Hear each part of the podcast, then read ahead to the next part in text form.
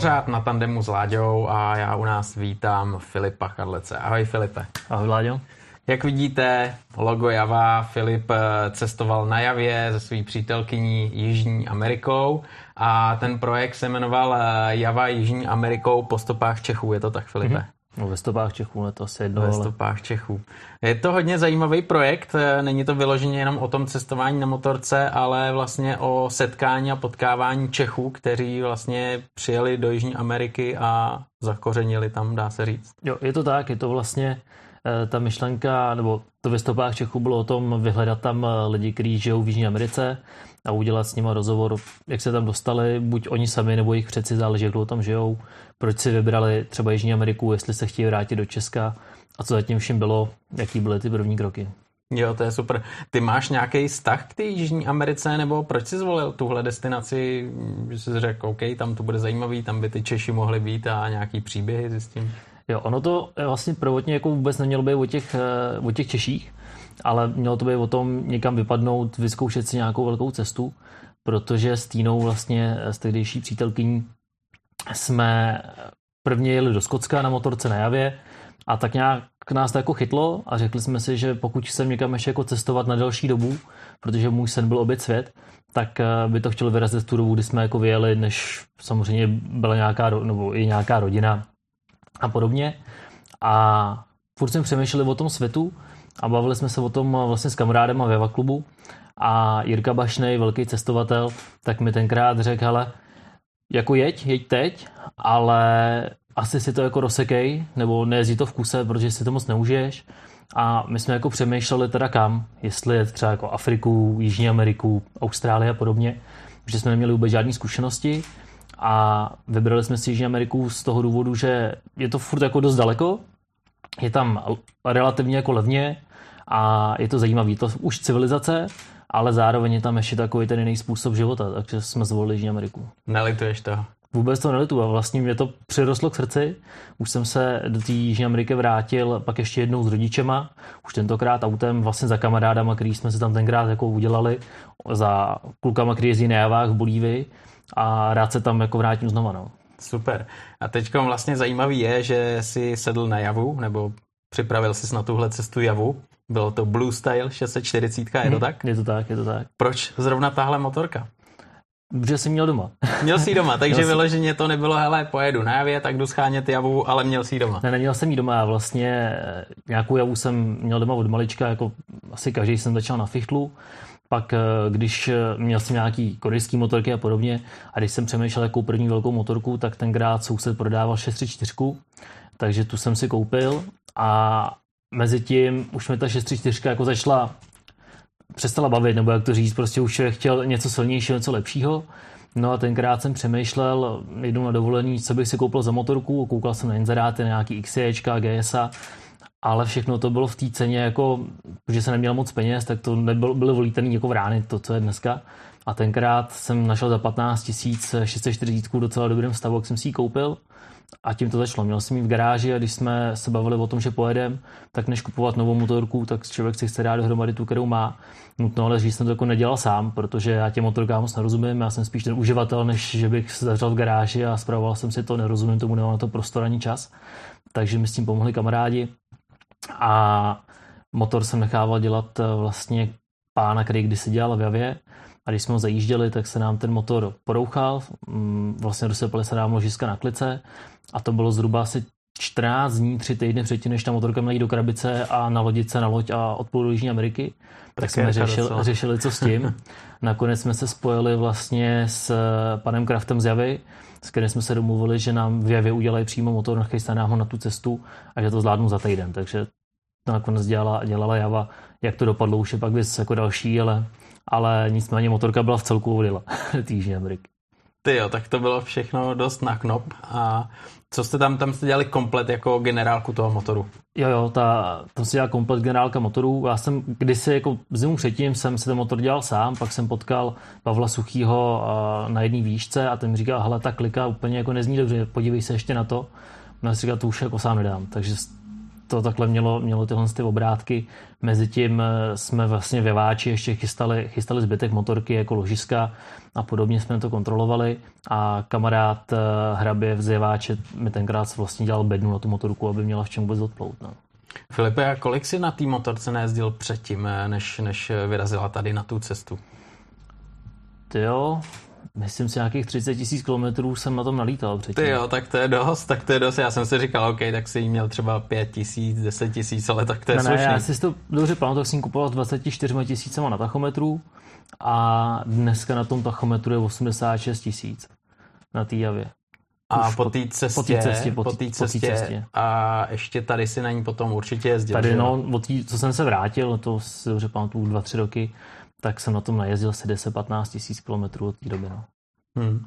Ale a když se na to podíváš takhle na zpětně, tak eh, co tam třeba ta motorka, co byl největší průšvih, co si řešil nejen na cestě, ale i tady eh, a můžeš třeba říct, hele, 640, tahle ta Java, dejte si pozor na tohle, na tohle, na tohle. Máš nějaký specifika? To já asi jako nedokážu říct, ale ta motorka, motorka zažila hodně už jenom tím, že byla přeložená. Tím, že jsme na ní jeli ve dvou, byly tam ty obrovský kufry, jsou na fotkách nebo na videích a v každém tom kufru bylo podle mě nějakých dobrých 30 jako kilo. Takže ona byla hodně přetížená a tím pádem jako ty věci odcházely tím, že ta motorka, motorka toho měla dost. Eh, to, co se nám stalo, nebo co jsme zjistili, jsme se vrátili, tak eh, vlastně byly ohlí držáky tlumičů. Eh, tlumiče jsme na cestě taky měnili. Odešel nám motor během cesty, tomu se, tomu se pak můžeme vrátit. To teda. Ale jinak jako nic, ta motorka fungovala. Když ten motor se udělal znova už v Jižní Americe, tak tomu bylo jedno, že člověk jde prostě celý den kilem v 60 stupních v poušti, v 50 stupních v poušti a jako fungovala. Já na tu javu jako nedám dopustit. Samozřejmě člověk se v tom pořád vrtá, pokud se udělá pořádně, když tomu nerozumí, což je třeba můj případ. Ale ta věc mě vždycky jako dovezla. No. A víceméně dokážeš hodně toho i na cestě udělat sám, že jo? No, buď, buď, buď ty, anebo někdo jako šikovnější samozřejmě. Ale spoustu věcí se tam člověk udělá. No. Hele, co bylo třeba takhle za složitosti s tou motorkou, než si ji dostal do té Jižní Ameriky, protože to taky není úplně brnkačka, že jo, hmm. nějaký čas to stojí, peníze to stojí a řekl bych, že i nějaký nervy. Jo, ty nervy přijdou až ve chvíli, když člověk už je v Jižní Americe. Jo? To je asi to nejdůležitější, ale, ale co to obnáší, nebo co jsme museli zařídit, tak sehnat nějakou společnost, která a nám to přepraví, což tenkrát jsem si našel eh, Orange Blue, tady kousek od Prahy, která vlastně mi zprocesovala veškerý, veškerý to odeslání, vyrobit bednu, v který to, v který to může plout, protože člověk neví, jestli na to něco nehodí a jestli z toho něco jako neukradnou a podobně. Takže vyrobit něco, do čeho to člověk poskládá, aby to bylo co nejmenší, protože člověk platí za kubický metry. No a pak v podstatě to odvedete do přístavu a čekáte, kdy to tam dopluje. A tam už přicházejí ty nervy, protože my jsme měli slíbený, že ta motorka 16. No někdy 16, 16. října měla být uh, už v Jižní Americe. My jsme si koupili letenky tak, abychom přiletěli zhruba dva dny předtím, než ta motorka připluje. No a začalo se to prodlužovat. Jo, první věc byla, že nám někdo nedal razítko do karnetu v Německu a údajně kvůli tomu nemohli tu motorku dát, dát do té lodi. Druhý problém byl, že když už po týdnu zase se nalodila, tak se loď eh, otočila, musela plout jiným směrem, takže to vyložili ve Francii, zase to týden čekalo, než to, než to přeložej. Ty. A následně vlastně to bylo eh, v Brazílii se to zaseklo, protože tam byl nějaký státní svátek nebo něco, takže než vyložili tu loď v té Brazílii, kde potřebujeme něco vyložit, tak zase tři dny se to zdrželo a když šlo do Argentíny, tak to byl pátek a v pátek už jsem to nechtělo vykládat. Takže to zase čekalo přes víkend do pondělka, ještě jako v lodi.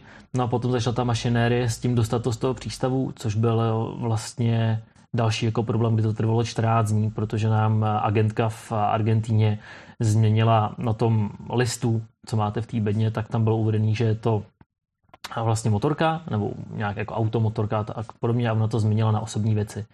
Takže když eh, jsme to začali vyřizovat, tak nám to nechtěli dát, protože v té bedně měly být, eh, mělo být oblečení a podobné věci, ne motorka. Tak teď jako mašinérie, kdo změní eh, to razítko v tom, v tom papíru, v Argentině říkali, že to musí vlastně tady agent u nás v Česku, tady v Česku říkali, že to musí být ta agentka, která to změnila. Takže jsme tam jako takhle byla přestřelka, nakonec to udělala ta agentka, chtěla z nás vytáhnout asi 100 dolarů nebo něco takového. Nakonec nám v tom Orange, z toho Orange Blue tady Česka pomohli, vyhádali to, že ne. A když už jsme došli do fáze, kdy jsme se dostali po těch 14 do toho přístavu, tak nám eh, zase nechtěli tu motorku vydat, dokud nezaplatíme tisíc dolarů za to, že to někdo navezme, jako nás ze štěrkou, převede to 100 metrů, což jsme platili tedy v Česku. Takže opět další telefonáty, maily a tak. No. Ale nutno říct, že my jsme měli hrozný štěstí v tom, že jak jsme jeli na té javě, což byl ten jako magnet pro ty Argentínce, protože tam ta java je hrozně oblíbená, tak eh, se nás začali přidávat lidi na Facebooku, na sociálních sítích, psát si s náma a dva z nich, nebo dva kamarádi, nás pozvali k sobě domů. Asi 300 km od Buenos Aires je město Rosario, kde mají motoklub a tam je Agli, Adriana Gagliano a Fabricio De Parno, což jsou dva kamarádi, kteří hrozně mají rádi javy, umějí perfektně udělat a oni nás vlastně pozvali k ním, že dokud nám tu motorku nevedejí, tak tam můžeme u nich jako bydlet zadarmo a trávit s nimi čas jezdit na motorkách, který nám půjčejí na javách a hrozně nám pak pomohli právě vyhádat tu motorku z toho přístavu. Ty jo, to zní dobře, to zní dobře, takže vlastně komplikace naopak se potom obrátila mm. v nějaký super jo. přátelství a, to, a nový kontakty. Ono to vždycky tak bylo během té cesty, že když se jako něco opravdu pokazilo, tak eh, když to člověk začal řešit, tak eh, potkal někoho, kdo buď mu pomohl, nebo prostě se o to zajímal, stal se jako ten kamarád a vlastně všechno se jako vždycky vyřešilo. To je paráda, protože člověk si z toho musí vzít eh, to, že všecko špatný má i tu kladnou stránku, že jo, tak to je paráda. Ale ještě, když se vrátím k té cestě, té mhm. motorky, hmm. jak dlouho cestovala ve finále a jaký plán jste měli, že bude cestovat? Eh, plán byl tři týdny a nakonec, jestli dobře počítám, z toho byl měsíc a půl. Tak to je slušný. To je, to je slušný a tam naopak ty bys mohl říkat, hele, vy jste garantovali, nesplnili, vraťte mi peníze a oni ještě potom no, chtěli. Je to oni, tak nebo oni ne? nic jako negarantují.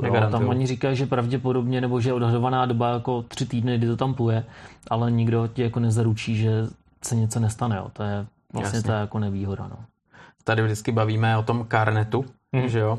Eh, jak to, jak to bylo v případě tady tvojí motorky? Ten karnet jsem potřeboval, eh, vlastně byla to záloha, teď nevím, jestli to, to bylo 25 nebo 50 tisíc, myslím, že 50 tisíc a stačilo dojít eh, vlastně do toho autoturistu, nechat si vystavit karnet, zaplatit zálohu a ten dát té společnosti. Nicméně za celou cestu, krom té přepravy, jsem ten karnet nepotřeboval. A když jsem ho potom dostal zpátky, tak jsem, no, když jsem ho šel odezdávat, jsem koukal razítka, jsem tam nenašel, takže Aha. Nevím vlastně, proč jsem ho jako potřeboval. Jo. Nikde, nikde ho po mně jako nechtěli, krom té přepravy, kde snad razítko taky jako nedali do toho karnetu. No. A ten vycházel vlastně z ceny té motorky, ceny kterou si doložil? Mm, nemusím musel s ním dokládat, byla to vlastně odhadovaná cena, kterou jsem jenom jako nahlásil, což u Javy, když jsem řekl, že motorka stojí 15 tisíc, no. tak vlastně jsem měl tu nejnižší sazbu. No. Jo, tak to je, to je aspoň, že tak, viď. No a teď eh, vlastně, vlastně jste doletěli do Jižní Ameriky, a mohlo to všechno začít. Jazyky, noví lidé, nový úplně jiný svět, že jo. Co hmm. tě tam nejvíc překvapilo? Z čeho byl takový, jako když řeknu, koukal jsi na to jak tele na vrata? Uh, já bych řekl, že z těch lidí, nebo ani ne jako z těch lidí, spíš z té jejich ochoty a vlastně té povahy, kdy oni jsou opravdu hrozně přátelský, že každý, koho jsme potkali a dali jsme se s ním nějak do řeči, tak s ničím jako nebyl nikdy problém. Uh, a pak z toho chaosu na těch, na těch silnicích ale působilo to hrozně jako krásně. Jo. Tam vlastně každý nás jako varoval, nebo když jsme někomu řekli do Jižní Ameriky, tak přesně ty předsudky, jo. že hele, tam vás okradou a podobně. A nic z toho se jako nestalo. Samozřejmě člověk nerazí i na špatní lidi. Těch bylo minimum a jinak jako paráda. No. Co se týká těch jazyků, my jsme uh, předtím, než jsme odlítali, měli asi 6 hodin, slovy 6 hodin eh, španělštiny, kdy jsme se uměli se to jako představit a doletěli jsme tam a teď tam jako nikdo nemluvil takřka anglicky, takže první měsíc jsme používali jako slovní, slovníček, translátory a podobně. Nerozuměli jsme, neuměli jsme mluvit, druhý měsíc jsme začali rozumět a třetí měsíc jsme začali i mluvit. Hezky. Takže to byl takový jako asi největší challenge na začátku. No. Tak ono možná i to, že jste byli u těch kámošů, kteří se stali kamarády, že jo, hmm. tak to určitě pomohlo, že jo, na tom začátku. Jo, tak je to vlastně tak, jak že člověk hodí do vody a naučíš se plavat, jestli chceš přežít, takže nám nic jiného jako nezbylo. No. Hele, ty jsi říkal, že oni milují javy. Hmm. Ty jo, tam má jako velký kořeny zapuštěný Java. Mm-hmm. Má, má je tam docela, docela velký, protože z historického hlediska Java se vyvážela do té do Jižní Ameriky a v Buenos Aires do dneška člověk najde eh, Java Argentina. No, dneska se to možná jmenuje jinak, že to rebrandovali, ale tam se ty javy jako prodávaly a opravdu ty lidi tam tím jako žili. Byla to tam běžná motorka. Když se nebo jenom v Argentíně, tak v Bolívii, ve městě Cochabamba byla montovna javy. Tam je eh, snad největší javoklub na světě. A tam taky jsme, jako tam to taky že no. Tam do dneška jezdí nejava, když jsme tam přijeli, tak uh, jenom javy. Hele, čeho si třeba oni cenějí nejvíc? Jakou javu mají nejradši? Dokážou to říct nebo mají rádi komplet? Jako... Oni mají rádi jako komplet. Uh, hodně si tam jako váží, nebo to, co by hrozně chtěli, tak je to třeba jako Java Pérák. Ty Jasně. v Argentině tam kamarád, kamarád má a hodně tam člověk potká 634 v Bolívii a v, naopak v Argentině jsou to 640. To je to, na čem tam jako nejvíce jezdí, když se budeme mluvit o, jako o javě, jako javě. Hmm. A jiný motorky třeba, co tam, co tam frčej? Čínský. Čínský. Čínský, no. Tam se vyplatí, samozřejmě, když člověk jako nechce jít na svý motorce, tak se vyplatí tam přeletět a tu motorku tam koupit.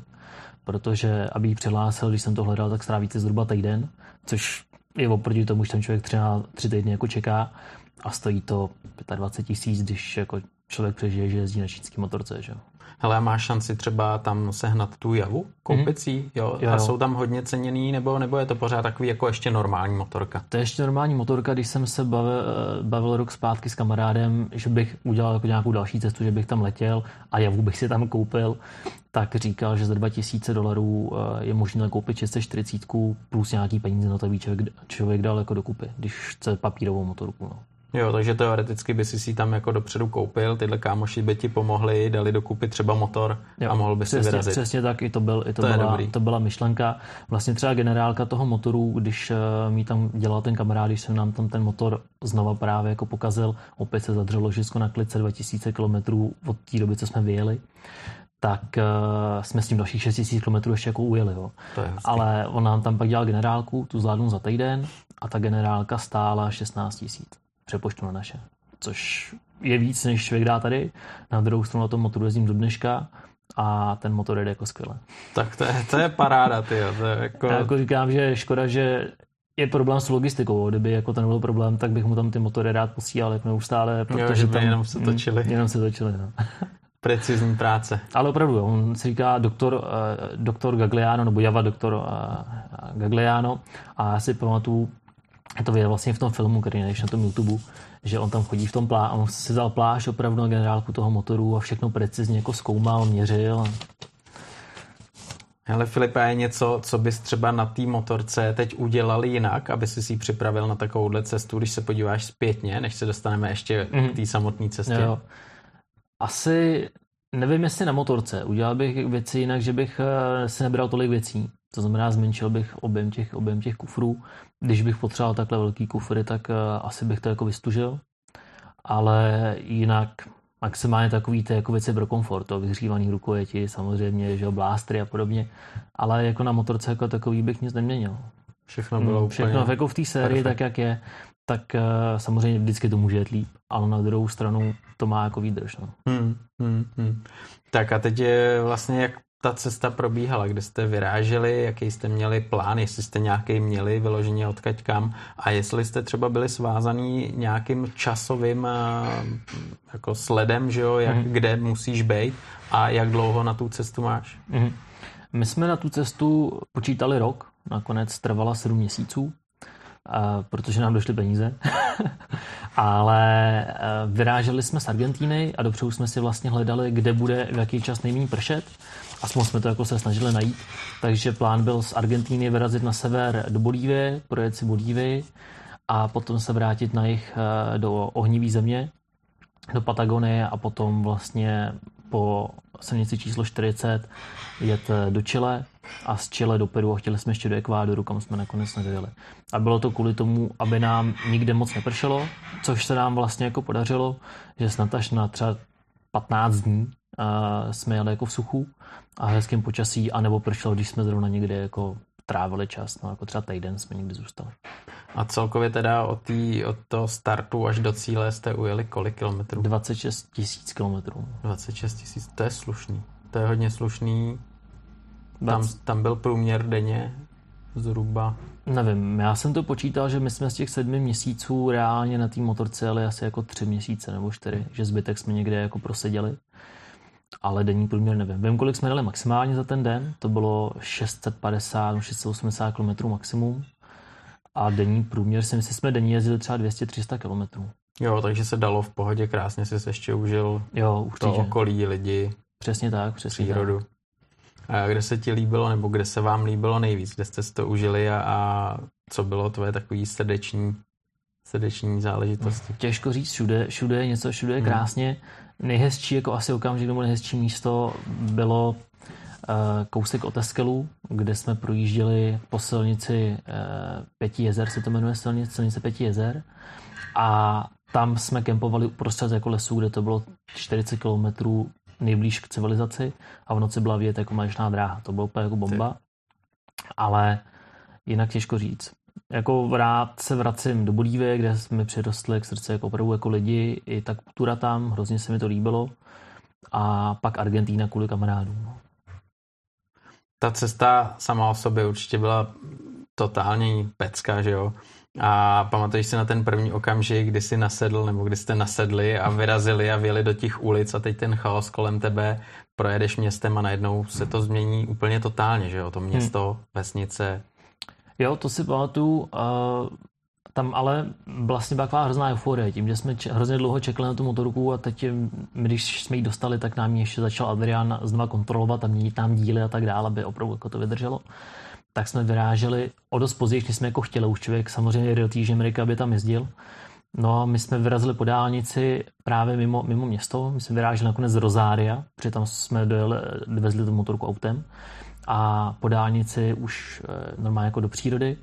Ale tím, že jsme měli tu euforii, tak první takový místo, který jsme si vytečili, kam dojedem, tak eh, byla kolonie Carlos Pellegrini, že se podíváme na aligátory. Tam vedla 60 km cesta na Poripiu, po té prašní cestě argentinský.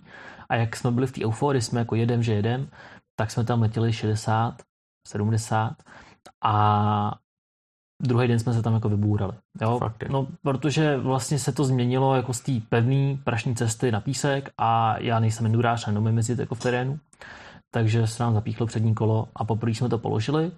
To nám pomohli místní to zvednout, nic hroznýho se nestalo, a ten den jsme si řekli, že už nepojedeme po takových nespevněných cestách, vlastně tak po 150 km rovinky nás to přestalo bavit a že pojedeme s kratkou po tom, po tom Ripiu. Zeptali jsme se místního, jestli ta cesta je celá spevněná. Říká, jo, ale to projedete, žádný problém. Tak zase jsme jako najeli na to Ripio, zase jsme jeli 60-70 a z ničeho nic opět zase pevný, z pevný jako silnice byl písek a to už jsme se rozsekali docela jako hodně to Týna letěla, letěla po hlavě, já jsem přeletěl před řídka, motorka, motorka se párkrát jako otočila, mohly se řídka, padáky, vysypaly se nám věci, čtyři hodiny jsme se sbírali, no a museli jsme jet dál, už jsme byli jako docela dost v té zkratce, No a zvětšilo se takový ty jako koleje od těch kamionů, tak tam jezdí ty kamiony normálně touhle cestou tak eh, nám furt ustřeloval zadní kolo a už jako bylo takový to napětí mezi náma. Jo. Týna se bála, já byl hmm. nervózní, hmm. takže to jsme se jako pohádali. A... Tak to je jasný, jako ono, když si dvakrát nabiješ kokos, přitom ten druhý pád podle toho, co říkáš, no, tak to nebylo úplně jen tak. Nebylo to, nebylo to příjemný, ono těch bouraček bylo, byly pak ještě asi dvě a během té cesty, kdy jsme jednou zbourali, zbourali kamaráda, kterýho jsme potkali na té silnici, a projížděli jsme městem, eh, si vzpomínám název toho, název toho města, jedním městem v Argentíně a byly semafory, padla oranžová, on přidal, tak my jsme přidali za ním. A za 200 metrů byly druhý semafory, zase padla oranžová a on z ničeho nic si rozmyslel na poslední chvíli, že zabrzdí.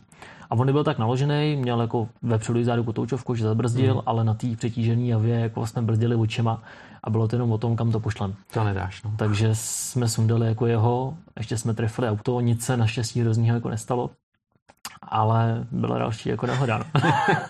to je dobrodružství jako ze všem všudy, jo.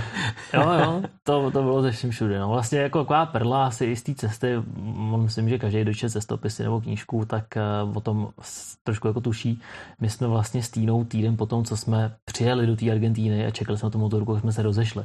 Hezky. Takže my jsme těch sedm měsíců spolu jako jeli jako kamarádi a vlastně první měsíc jsme skoro spolu ani jako nemluvili, jo? že to bylo o tom naučit se přežít i spolu.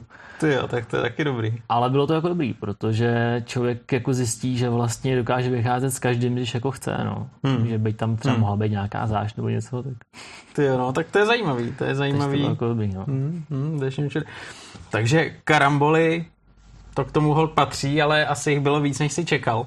Eh, vy jste hmm. víceméně tak nějak vyvázli asi nějaký naraženiny, odřeniny. Jo. Ani to ne vlastně, jako eh, samozřejmě týnu bolela hlava, když přeletěla, přeletěla eh, přes ty řídítka. Mě bylo lehce jako zápěstí, tak to nic nebylo. Motorku člověk nějak jako člověk porovná, narovná, narovná si kufry a mohne padák zpátky. No a při tom dalším karambolu v tom, v tom městě, tak tam jsem si roztrhl bundu vlastně od zápěstí až jako k rameni. Nic nebylo, jenom roztržená bunda. No ale člověk jako nechce s roztrženou bundou, takže přišla na řadu nit, kterou jsem měli, kombinačky a vlastně tu, ten tvrdý textil normál, ručně jako sešít. No. A drželo to? Drželo to, vydrželo to zbytek cesty. Ty jo, můžeš otevřít normálně opravu oděvu. A to dělá, a to dělá Latina. No. To... Jo, jo, šikovna. šikovna. Ale jak jste, jak jste třeba bydleli během té cesty? Asi stan, stan, kempy. stan, stan, kempy, hodně často u někoho. A, v Peru jsme začali bydlet eh, po hospodáche, což jsou nejlevnější jako ubytovny, který tam, který tam mají.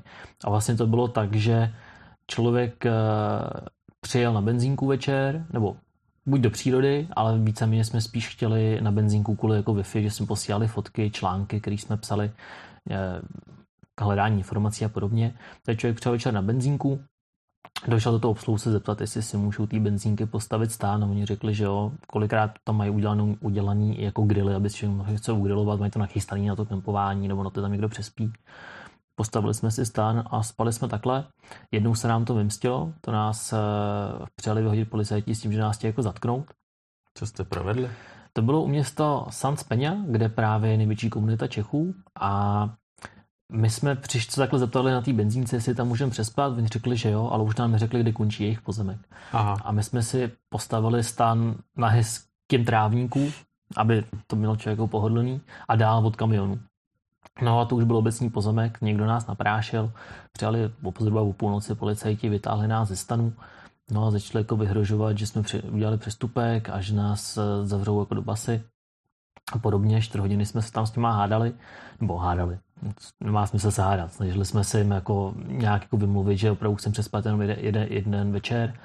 No a když se týna začala klepat a už jako jí, jim asi se jako zželelo, zželelo ty týny, tak nám řeklo, dobře, můžete to přespat, ale my v 6 ráno předem si to zkontrolovat a už tady nebudete. Jinak vás zavřem. Takže v 5 ráno stávečka, zbalit stán, vyrazit na další benzínku, kde jsme se jako dospali na sluníčku a vyrazili jsme dál. No.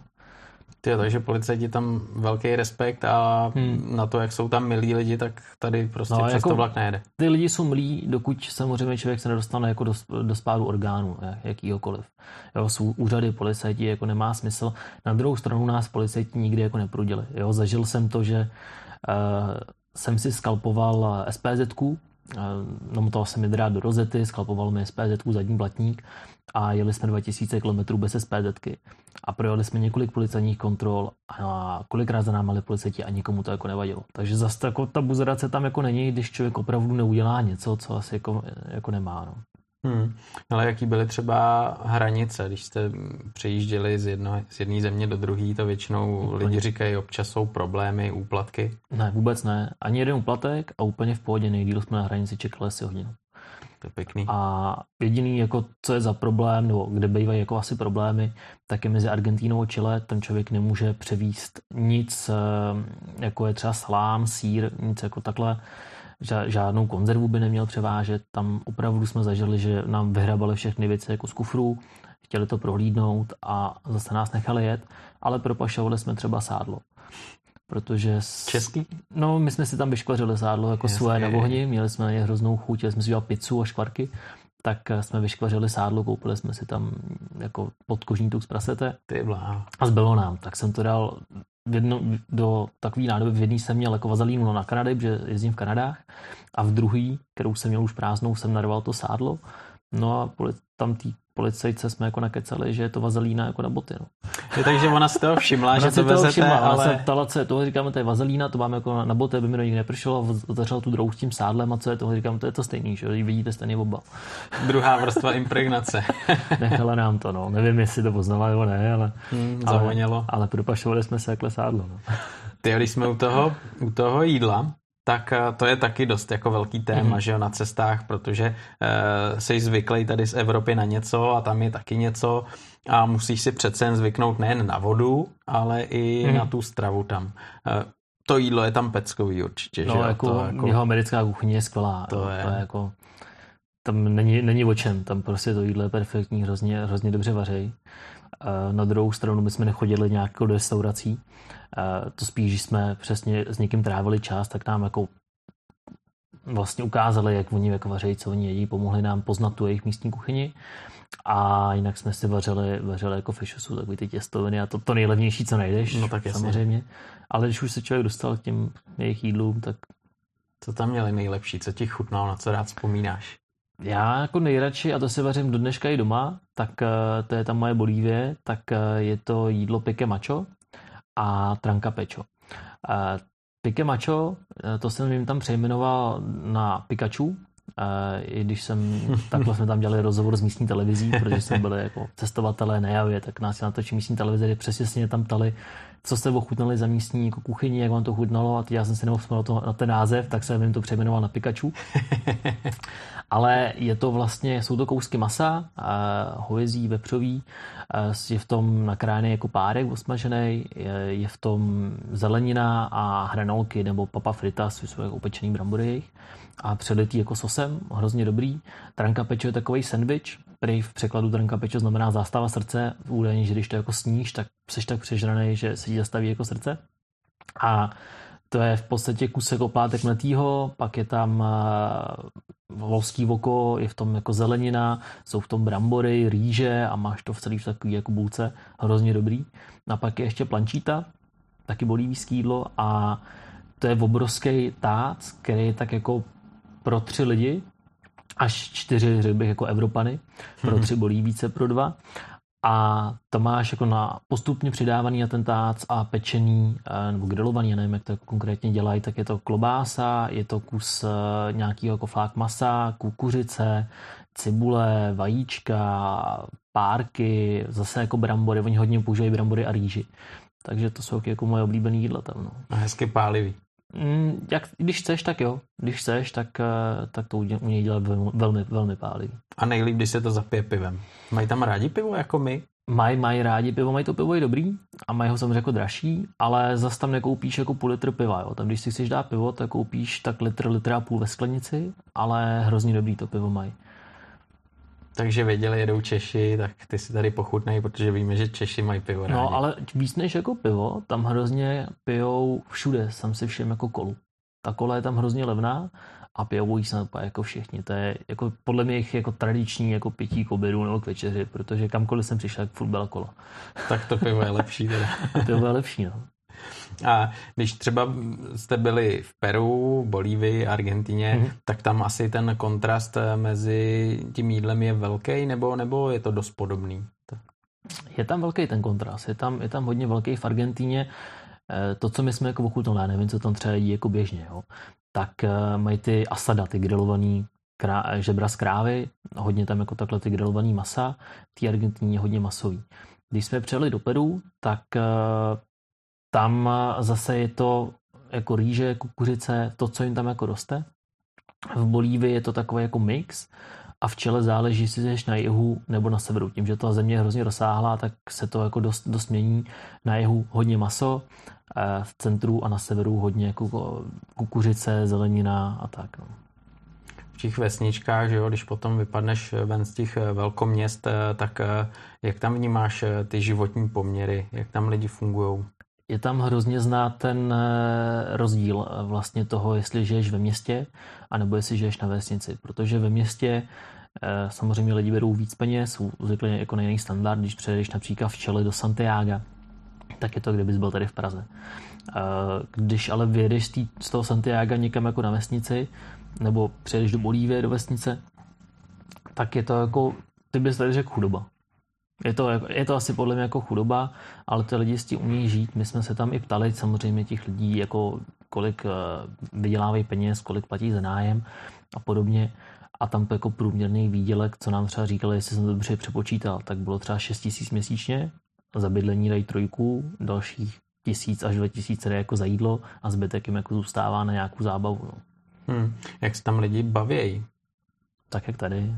Normálně. Normálně. Jako hodně, oni hodně tam dají na ten sociální kontakt. Má hodně, hodně se jako stýkají, dělají spole, hodně tam mají rádi jako ty rodinné sešlosti, takže hodně se stýkají rodiny, dělají oslavy mezi kamarádama, uh, grilovačky, kluci, motorkáři, výlety na motorkách, ty tam mají pravidelně třeba v bolívijském Java klubu, tak mají uh, pravidelně každý měsíc jeden víkend společnou jako výšku, kde jdu jako celý klub a během toho měsíce si zajdou na pivo nebo se jako někde setkají, něco ugrilujou a jednou, dvakrát ročně velký sraz. Hmm. Takže stejně jako tady, jak říkáš, ten javáč. Jo. A v javáči eh, jezdí hodně na javách, nebo mají všechny možné motorky a vyloženě ty javy si tam hýčkají? Tam to bylo docela zajímavé, když jsme tam přijeli, že já jsem chtěl poznat bolívijský java klub, který se jmenuje Aglas Legendarias. A tam to, co mě fascinovalo, bylo, že to bylo, když vezmeš na, náš klub, Java klub Praha a překlopíš do blízko. Všechno takřka bych řekl jako stejný. Jo? Takový jako ty, ty věci, které jako zvenku asi jako nevnímáš, je třeba to, že se řekne, že vyjedeš 10 a čekáš do 11, než se všichni jako sejdou a vyrazí. Jo?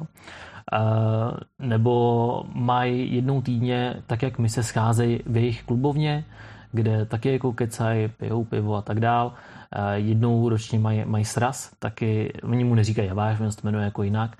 A taky všichni nejezdí na javách. Jo, tam vlastně i v tom bolívském java, java klubu jich je asi 30, nás je kolem 32.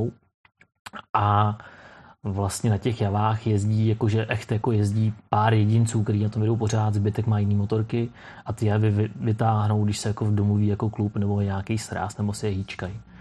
Takže úplně jako stejný jako tady. Tak to je super, ty to je parádnička. To by stálo za to, kdyby tyhle ty dva kluby se takhle tady naštívili navzájem a komplet ta banda přiletěla sem a zase zpátky. My jsme to, my jsme to jako chtěli, ale samozřejmě jim to tam nedovolují finance, tak jak nám nedovolují finance letět tam, ono to není jako levná záležitost. Nicméně, když jsme tam u nich trávili týden, tak jsme si udělali přes eh, Skype normálně videokol, kdy ten bolívský Javaku byl u nich v klubovně a náš Javaku v Praze byl v naší klubovně a vlastně jsme se jako pokecali, udělali jsme ten kol. A vtipný je, že tam mají jednoho člena, který se jmenuje Cezar, a ten je hrozně podobný Michaelovi, který tady s tebou byl nedávno. Tam jo, tak to je vtipný. to jsou dobrý, to jsou dobrý takovýhle náhody. Jo. A... Ty jo. No a když půjdeme teďkom, teďkom dál, tak uh, tam určitě byly i vysoký nadmořský výšky. Mm-hmm. V jaký nadmořský výšce jste byli na té motorce nejvejš? Nejvejš jsme byli uh, k pěti tisícům. To je teda, ale to už je jako pořádná výška. Jo, jo. Jak, jak to fungoval ten karbec? No, ale tak do 2000, 2100, 2200 ta motorka naložená jela chci říct jako furt stejně, jo, ale ono samozřejmě furt stejně znamená, že jedeš tak jako 30 km hodně do toho kopce 1, 2, 1, 2 a potom už to nechtělo moc jet, takže jednoduchá úprava, prostě šách si pod nádrž, vytrh si tu gumovou věc mezi karburátorem a filtrem, to si schoval do kapsy a pak to jelo dál. No. Ty Furt jelo prostě 15 až 30, něco, něco mezi tím. Když se hodně jako rozjel a roztáhl se někde nějaký menší rovence, tak si jel třeba 40. Takže to problém nebyl. Uh, problém bylo spíš sjíždět z těch kopců jako dolů, protože... Brzdit tu váhu. Brzdit tu váhu, no. A není to, že ty bys potřeboval jako brzdit, že by se zbál nebo něco, to jako vůbec. Tam jsme si zazávodili s nějakým jako místním motorkářem, jako když jsme sjížděli, sjížděli eh, v Peru do Nasky, jo ale problém jsou ty kamiony, které tam jezdí, protože samozřejmě ty jsou naložený a ty brzdí echt z těch kopců. No a když za nima jedeš jako 15-20 minut a furt šlapeš na tu brzdu, tak ty brzdy uděláš, to se nám taky stalo. No a jednou jsme prostě ty kamiony opravdu brali třeba jako zprava normálně po tom štěrku, protože to nešlo jako brzdit. No. Musel se tam poslat, protože... Musel se tam přesně říkáš, jako poslat a nesmí si zastavit v tom kopci, když se nahoru. No, nebo to už se jako by se rozjíždělo. Ty jo, jak bys to udělal? Bys otočka dolů? A... No, udělali jsme to takhle jednou. No. Jo. Hmm, jednou jsme zastavili už později, že už nepomo- že vlastně jsme vytrhávali tu gumovou věc jako pozdě A přesně to bylo v takovém jako grpálu, kdy ta motorka se nechtěla rozjet, takže jsme to pak museli udělat, jsme dotlačili na nejbližší mírný kopeček jako tu motorku a poslali jsme to z toho kopečku a když schytil otáčky, tak to otočil prostě, jel se do kopce. No. A to už Týna seděla? Nebo to už Týna seděla, to už Týna seděla. Tam ona nemohla nasednout do chvíli, jako kdy, kde já už jsem seděl, protože Eh, ta motorka byla tak hrozně obskládaná, že ona mohla na tým jako motorce spát a nespadla, jo. to je to, že jedete ve dvou, že jo, takže no. každý má spoustu věcí a musíš to tam No my naložit. jsme moc věcí neměli, jako když vezmu, co jsme měli s sebou, tak každý jsme měli dvě trika, dvoje kalhoty, včetně kratě a splavky, tři, třikrát nějaký jako spodní prádlo a dvě mikiny, to bylo všechno, co jsme si vezli. Zbytek byly náhradní díly a, a nářadí, jako. Hele, jaký náhradní díly třeba si potom přivez domů, že si nepoužil a který třeba by si se příště vzal ještě ve víc kopích? Všechny náhradní díly jsem přivez domů. Všechny? Hmm. Nepoužil jsem nic. Nic jsme, my jsme jako nepotřebovali. Jo. Tím, že odešel motor a dělala se generálka motorů to Adriana, tak ten nám to povyměňoval a nic jsme nevyměnili. Jediná věc, kterou bych se asi vzal znova, a tu už bych použil, teď už to vím, tak jsou spojkový lamele protože když člověk jel do Patagonie, tam opravdu jako hodně fouká a ta naložená věc má hrozný odpor, tam hmm. člověk jel jako 2-3, 2-3 a začal nám prokluzovat spojka už potom. Takže, hmm. Ale jako dojelo to, jo. když jako spod, no to nechtěl držet pod krkem, ho se smířil s tím, že jde 40, tak to jako fungovalo ještě pár měsíců, když jsem se vrátil. No. Hmm. Měl jsi třeba zvážený nebo na nějak představu, kolik ta motorka vážila naložená bez vás a s vámi? Ne, nemám. To jako, radši nevědět. Radši nevědět, ale jak jsem říkal, říkal na začátku, v podstatě každý ten kufr mohl mít nějakých 30, 30, 40 kg, tak to byly dva kufry, to jsi nějakých 60. Zádu ten vak, který jsme tam měli, tak ten vážil 20, to jsem, ten jsem zvážil, to je 80 kg, byla jako batožina. Vepředu byl tankvak, to měl 15 kg, tak jsi 95. No a Týna vážila kolik? 45, 50 kg, to je 140 a já jsem vážil 70, takže 210 kg na té motorce jako bylo, no. Bajvoko. Filipe, jak jste řešili benzín? Protože my jsme tady zvyklí, že tady je benzína na každém rohu, tak tam to určitě tak není, že jo? Tam jsou benzínky každých 100 až 200 kilometrů a čím jdeš víc na jich, tím se ta vzdálenost jako zvětšuje. Zažili jsme, že byla snad i 300 jako kilometrů benzínka ale to jsem ocenil, že jsem si přečet před tou eh, cestou knížku od eh, Suchoše vlastně Jeva kolem světa a on tam krásně popisoval to, že nejlepší kanistry na benzín jsou PET láhve. Nejdeš to v, každý, v každém koši a když mm-hmm. nepotřebuješ do toho koše, se vrátíš. A tak jsme to dělali. Tak jsme to dělali, že jsme opravdu jsme věděli, že ta benzínka nebude. Zeptali jsme se vlastně na benzínce, kdy je další. Oni nám řekli 280 km na kousek, jak dlouhý kousek, no 280 km, tak oni to jako přesně říkají tak jsme si vylovili z koše petláhve, do toho jsme si vypustili z nádrže, dotankovali jsme si zpátky do nádrže a měli jsme rezervu. No. To jsou právě rady jako k nezaplacení, že jo? Protože hmm. ty si zkušenosti vlastně neměl z takovýhle cesty, suchoš už jo, že jo? Přesně tak. A teďkom ty už máš, že jo? A jsou takovýhle nějaký cený rady, který by si dal lidem, který vyrazejí na takovouhle cestu, který jako by fakt se jim mohli hodit, a nebo naopak eh, byla situace, do které ses dostal a teď už víš, že už by ses na ní připravil a byl bys v pohodě. Hmm. Jo, tak eh, ta situace, na kterou bych se připravil, už by byl v pohodě přesně ta věc třeba s tou přepravou té motorky. Jo, opravdu jako eh, promyslet to do detailu předtím, než tam přijedeš. Eh, a nebrat si tolik věcí, protože člověk zjistí, že v tom světě vlastně jako všechno koupíš, anebo, nebo to nepotřebuješ. Jo, vlastně to, co já bych si dneska bral na cestu a co si vezmu zase na příští cestu, tak jsou opravdu jako dvě trika, jedny kraťasy, takový jako minimum, abych se zbalil do batohu a maximálně nějaký malý stan a spacák, když bych neměl kde spát, protože zjistíš, že když chceš, tak se vždycky jako někde ubytuješ. A myslím si, že když jsem počítal jako zpětně, tak se vyplatí spíš si koupit jako to ubytování na té nejnižší úrovni, než se sebou tahat hromadu věcí jako na, na stanování, protože ta motorka méně žere, méně se opotřebovává a hlavně v těch ubytováních zažiješ daleko víc jako toho sociálního kontaktu poznáš lidi. Jo. Hmm. Hrozně se jako podle mě připravuješ o ty zážitky, když spíš v přírodě, on je to krásný, jo. samozřejmě jednou za čas se vyspat pod čirákem, super, já to mám hrozně rád, ale na takovýhle cestě si myslím, že je jako lepší opravdu chodit mezi ty lidi. Ty to je pravda. To je pravda, to mě nenapadlo, protože člověk si říká, hele, tak pojedu, bude příroda, jak říkáš, pod čirákem. No a na druhou stranu zase pod čirákem co nějaká haviť, tam zvířata, Ale všichni, všichni nás varovali před pouličníma psama. Mm-hmm. Jo, půjdou ti po nohách prostě a jich tam hrom, hro, hromada moc, jako nebezpečný, nepříjemný. A ono tak, my jsme ten pocit jako neměli. Je tam hromada psů, jo, těch psů je tam spoustu, ale vlastně jsou hrozně jako kamarádský. My jsme zažili to, že jsme, že jsme si postavili stan na pláži a ráno jsme u stanu měli dva psy, který opravdu spali okolo toho stanu, hlídali nás, ráno jsme stali, oni jako nás přivítali, chtěli se chvíli hrát a to i na benzínkách. Vlastně snad jednou se nám rozběh pes, jakože štěkal a šel asi jako po stupačkách. po lejtku. Po lejtku, no. Bys měl co zašívat zase. Ale jako jinak nic, no. Hmm. A třeba lidi, ty říkáš, jsou přátelský, skvělí, neměli jste nějaký vyloženě průšvih, že by si říkal, ty tak teď to bylo foust, teď, teď nás, někdo po nás šel. E, že by po nás někdo šel, to ne, ale byly dva takový, dvě nepříjemné jako situace.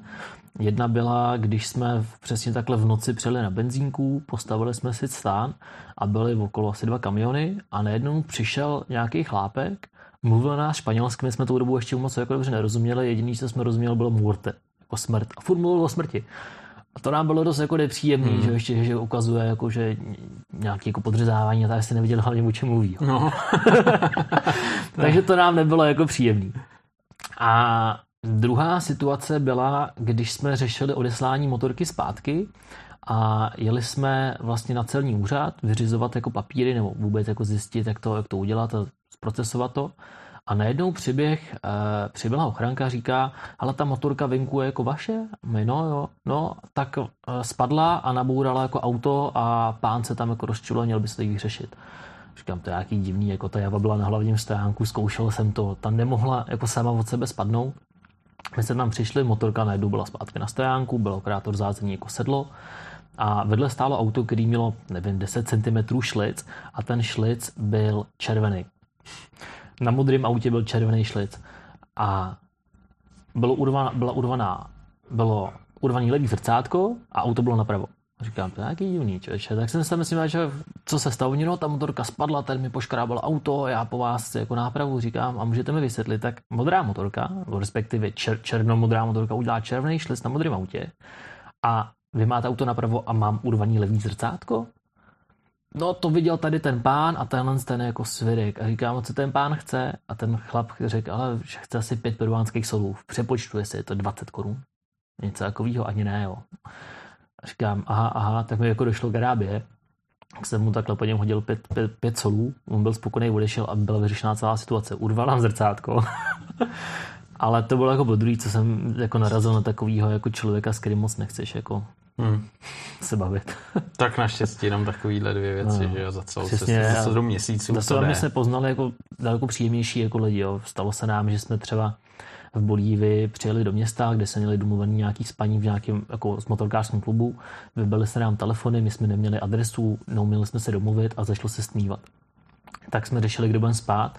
Domluvili jsme se s Týnou, že vyjedeme že vyjedem mimo město a v prudkém stoupání ve 4000 metrů nad mořem eh, před náma zastavilo auto a už jsem se nemohl rozjet.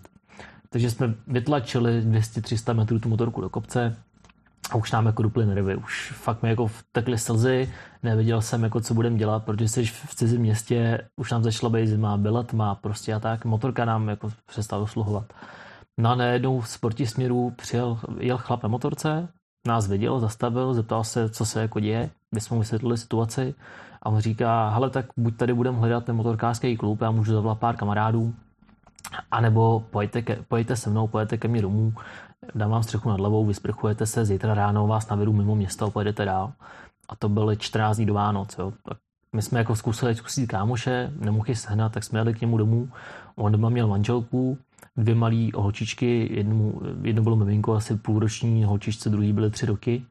A on nám prostě dal pokoj, objednali jsme pizzu, nebo on objednal pizzu, nějaký pití, pokecali jsme hodinu a půl, dvě hodiny, vysprchovali jsme, šli jsme spát a ráno nás jako vyprovodil z města, jo. Já, Úplně jako skvělý, jo. Neznal nás, viděl nás 15 minut prostě.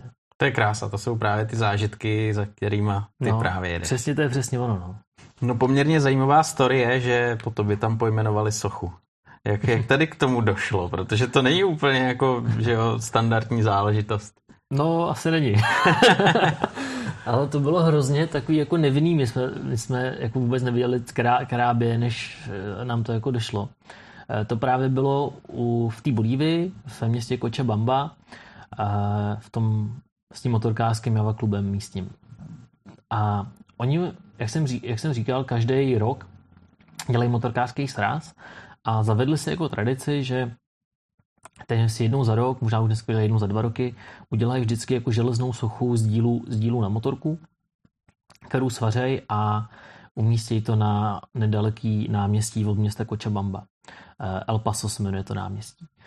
A oni si tam přijeli, strávili jsme s nimi den, dva a oni že nám teda ukážou jako okolí a že nás vezmou na náměstí El Paso, že tam musíme něco jako vidět. Tak eh, jsme tam s nimi jako dojeli a viděli jsme eh, sochu železnou vlastně javy, kejvačka, panelka a na tom tak jako motorkář posvařovaný právě ze starých dílů na motorku.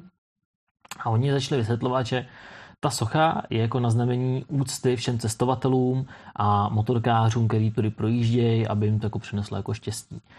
A my jako jo, to je hezký, to je hezký. A oni no, a my bychom tě tady jako slavnostně chtěli přijmout za čestního člena a vlastně našeho klubu, včetně, včetně týny. A začal nám tam lepit na záda právě jejich jako barvy eh, klubový. A potom říkali, hele, ty jsi jako naším, naším členem a tahle ta socha, kterou tady vidíš, tady stojí asi půl, tři čtvrtě roku a nemá jméno. A my jsme se domluvili, že ta socha se bude jmenovat po prvním Čechovi, který nás naštíví a přijede na javě. A ty jsi první.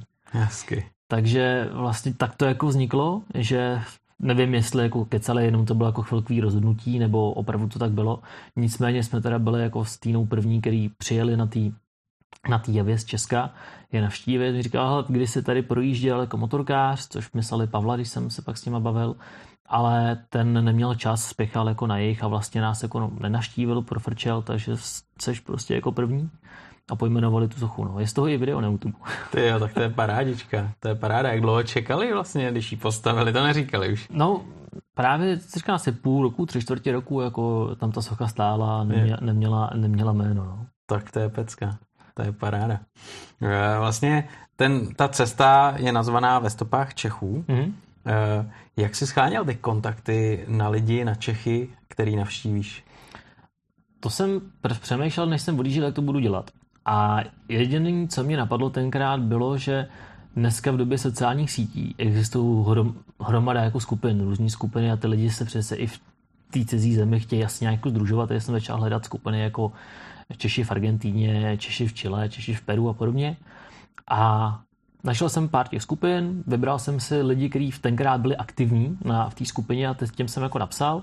Pár z nich se mi ozvalo zpátky, takže jsem jim představil nějaký svůj plán. No a to byly ty první kontakty. No a když už tam pak člověk přijede, setkává se s těma místníma, tak eh, ty místní znají spoustu asi jako dalších lidí a začala nám jako doporučovat eh, a předávat si nás. Takže takhle přes sociální sítě jsme ty kontakty vlastně jako získávali. No. Jaký to bylo setkání, když tam poznal lidi?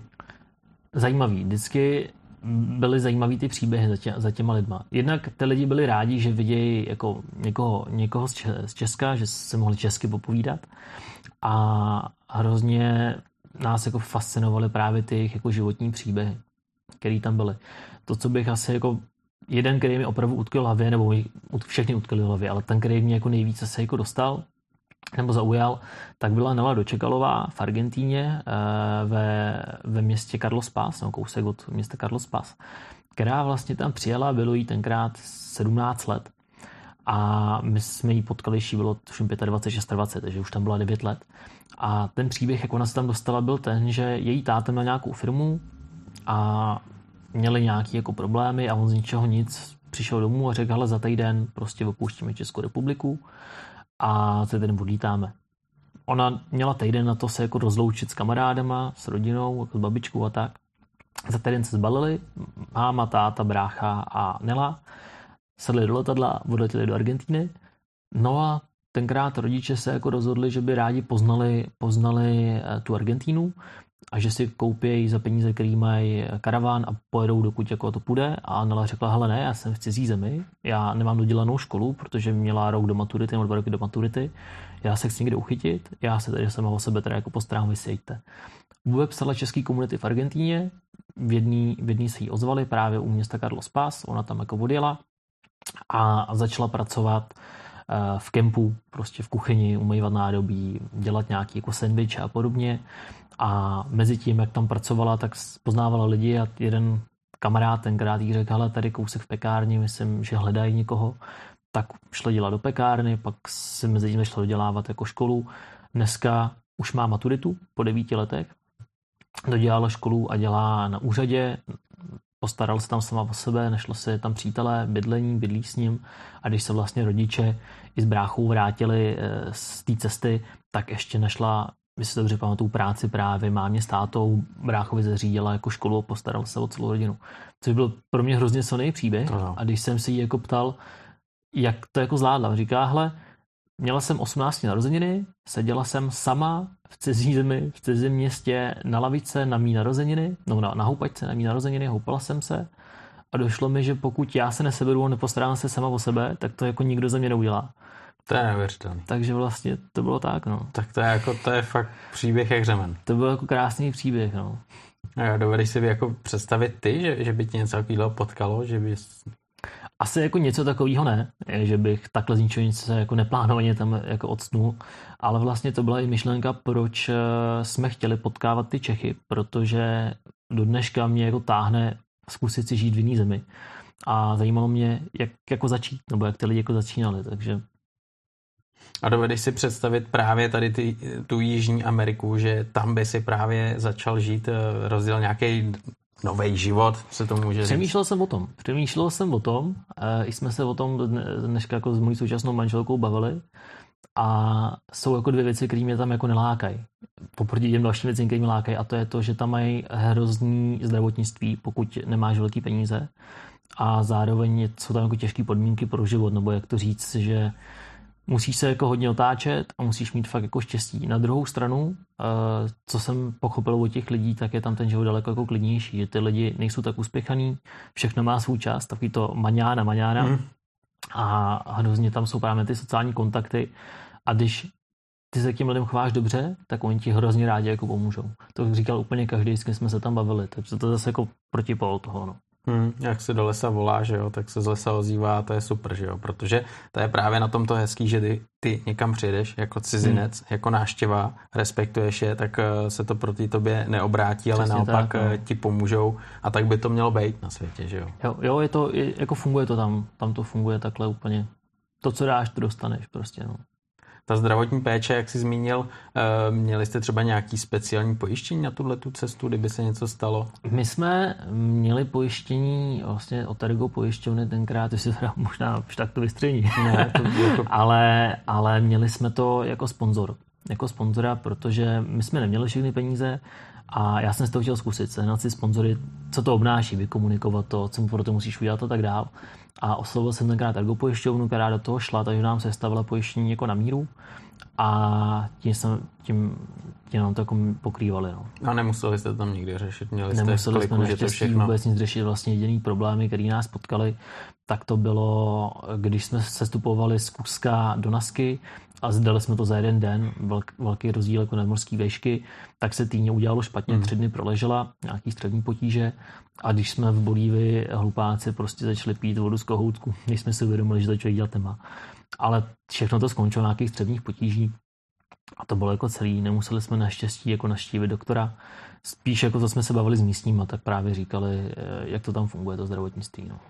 Takže nějaký třeba léky jste si vezli svoje, že jo, na takovýhle nějaký případy, jo, že jo? přesně tak. Jo, my jsme vlastně předtím se nechali naočkovat, probrali jsme všechno vlastně s doktorama na tom očkování, ty nám se stavili, co si máme koupit, pořídit, to jsme si obstarali a všechno jsme to až na prášky právě jako na střední potíže dovezli domů naštěstí.